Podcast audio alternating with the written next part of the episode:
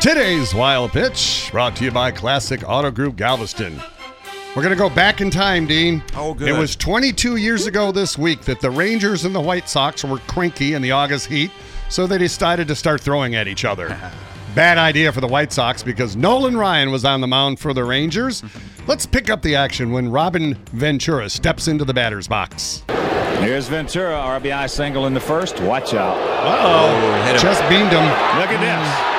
And now Ventura goes to the mound. Don't do it.